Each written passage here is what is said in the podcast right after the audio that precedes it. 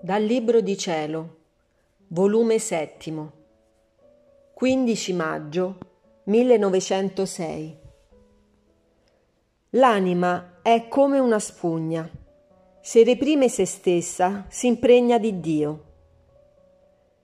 Continuando il mio solito stato, sentivo un'estrema afflizione per la privazione del benedetto Gesù e quasi stanca e sfinita di forze.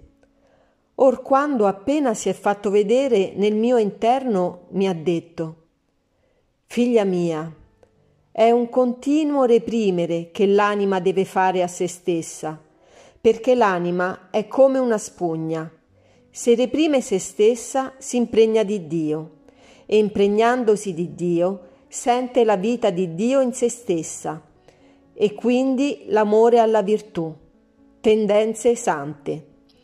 Si sente spugnata se stessa e trasformata in Dio e se non reprime se stessa, resta impregnata di se stessa e quindi sente tutti gli effetti che contiene la corrotta natura.